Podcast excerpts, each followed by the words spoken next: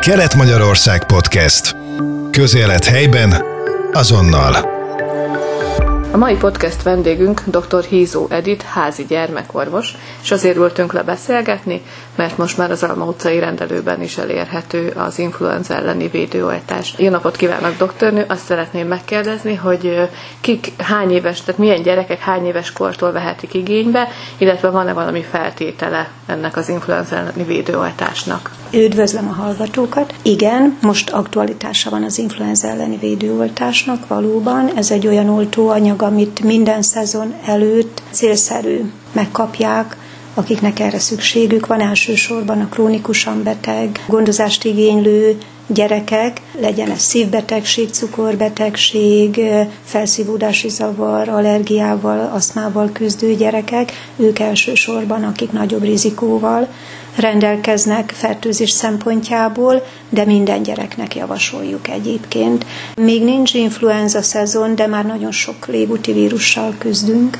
és legalább amit meg tudunk előzni, azt mindenképpen célszerű megelőzni, és ennek egyetlen módja valóban a védőoltás.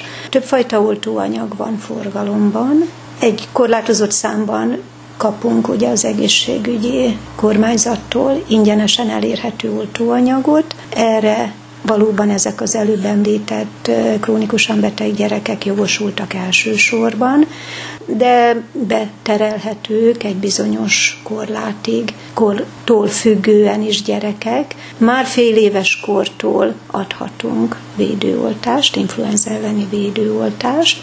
Ez viszont nem áll nekünk ingyen és bérmentve rendelkezésünkre, ezt receptvény ellenében gyógyszertárban kell kiváltani, és így kapják meg a gyerekek ez a bizonyos négy komponensű Vaxigrip tetra nevű oltóanyag, illetve, ami a rendelőben elérhető, ugye az három éves kortól adható a gyerekeknek. Két éve áll rendelkezésünkre az orrspray formájában adható úgynevezett Fluence tetra nevű oltóanyag, ami ugyanolyan megbízható, mint a az injekciós változat. Ez is fényköteles, három éves kor után adható, nagyon jól tolerálják a gyerekek, nincsen érdemben mellékhatás, és az orrnyálkahártyáról a hatóanyag nagyon jól szívódik fel, ugyanolyan megbízható védelmet ad, mint ha injekciós változatban kapnák. Tehát valóban van lehetőség rá, elérhető áron, ezek ugyan szabadáras termékek, de valóban elérhető áron ezek a vakcinák, és én mindenkit nagyon kérnék, hogy, hogy éljen a lehetőséggel, mert a megelőzésnek valóban ez az egyetlen módja. Vitaminokat is esznek, kapnak a gyerekek, azt gondolom néha túl sokat is, de ez nem speciális védelem. Uh-huh. Ez egy általános roborálás, amire valóban télen szükség is van, de a specifikus védelem az az oltóanyag. Még amit szeretnék feltétlenül hangsúlyozni, a kismamák oltása.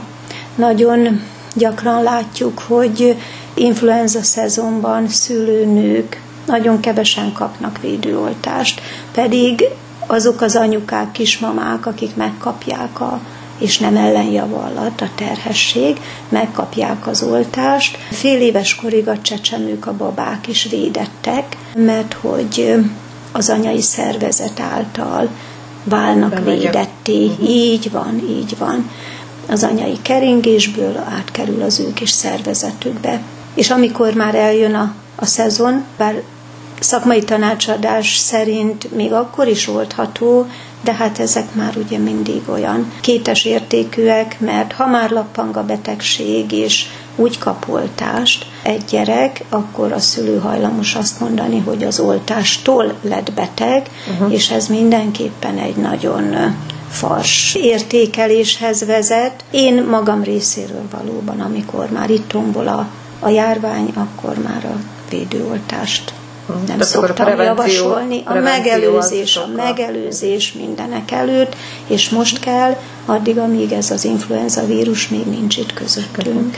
Mit kell tenni a szülőknek, aki szeretne? Tehát mi a menete ennek a oltásnak?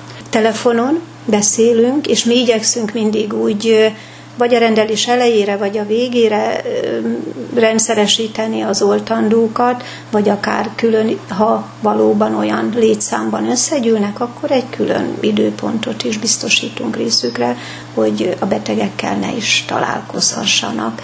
Tehát ebben mi nagyon motiváltak vagyunk, hogy ez rugalmasan és jól működjön. Igen, mert ők elvileg egészségesek, egészségesek tehát, pontosan így van. Alkalom, akkor itt így van. Hát ugye a délutáni rendelések, iskola után, óvoda után, mi erre mindig biztosítunk lehetőséget, hogy hazafele menet jöjjenek be, és időpontot adunk, ne kelljen sokat várni, és ez mindenkinek jól működő modell.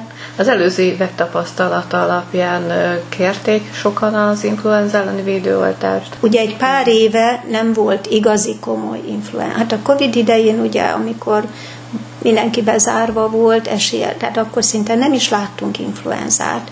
Éppen ezért, mert nem, nem volt esélye az embereknek a közösségekben találkozni ezzel a vírussal, de nem felejthetjük el. Következő két évben már, ugye huszonegy-huszonkettőben volt influenza járvány, de még mindig nem az a nagy tomboló, és, és ezért az emberek hajlamosak ilyenkor elfelejtkezni. De azt látjuk az oltásról, hogy öt-hat évente mindig van egy nagy felfutás. És hát amikor már a benne vagyunk a közepében, akkor már nagyon nehéz, vagy nem is lehet már ugye megelőzésről beszélni, gondolkodni, tehát nem győzöm hangsúlyozni, hogy akkor kell, amikor még a megelőzésnek helye van.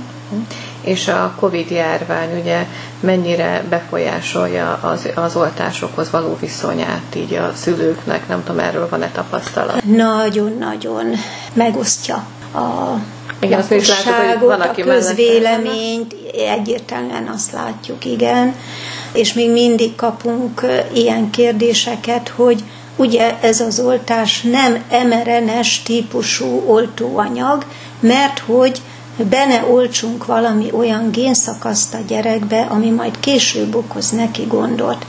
Tehát nem tudom, hogy mi is kellene még a közvéleménynek, hiszen Nobel-díjat kapott az a nagy büszkeségünk magyar tudós, kémikus, aki kifejlesztette ezeket a típusú vakcinákat, és azt gondolom, hogy nagyon-nagyon sok a Covid idején, hangsúlyozom, most is van Covid vírus, itt van közöttünk, de ez kevésbé agresszív, ez, ez szelidebb, és azért olyan nagy tömegeket most nem érint.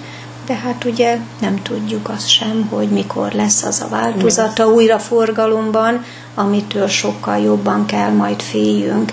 Tehát a Covid-oltásról se lenne szabad elfeledkezni. Nagyon nehéz rendet rakni a fejekben, én azt látom. Nagyon sokszor tapasztalom, hogy a szülők saját hatáskörben döntenek oltásokról. Még olyan oltásokról is, bocsánat, most más vizekre vezek, mint az iskolában elérhető és ingyen is bérmentve a humán papillóma vírus elleni oltás, ami óriási fegyvertény volt, hogy a szakma eljutott oda, hogy ezt kaphatják a hetedikes gyerekek, és nagyon sok szülő nemmel válaszol, anélkül, hogy minket megkérdezne esetleg, vagy, vagy a gyerekorvost felhívná, hogy ugyan mi erről a véleményünk.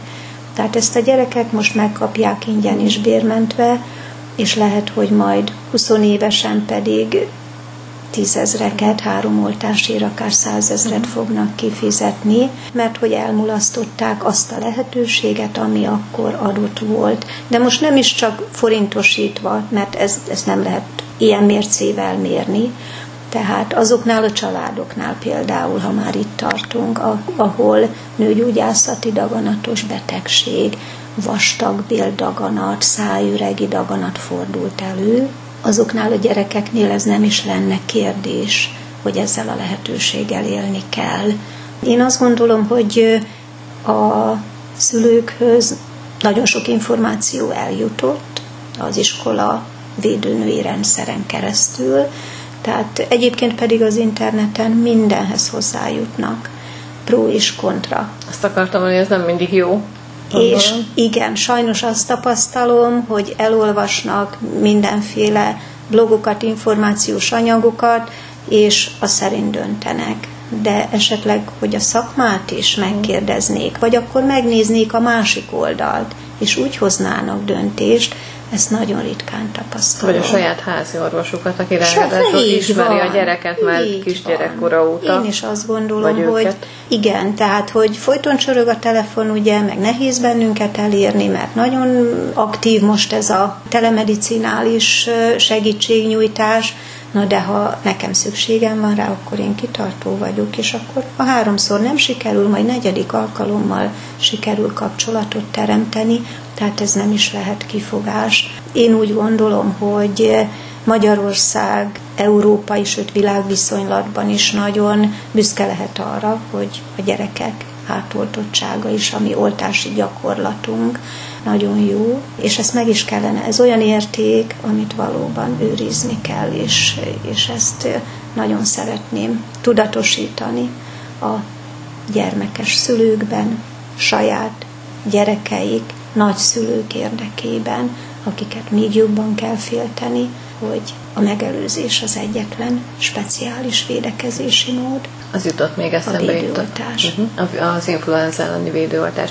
Van esetleg ellenjavallata a gyerekeknél? Lázas betegség gyakorlatilag, vagy valami olyan elhúzódó betegség lábadozási szakában nem adunk védőoltást, de egyébként uh-huh. nem. Tehát azok a gyerekek, akik például immunológiai szempontból esendőbbek, azok is a rizikócsoport tagjai, tehát őket még jobban még kell, nem. hogy védjük, uh-huh. és a, a védőoltás teszi a dolgát.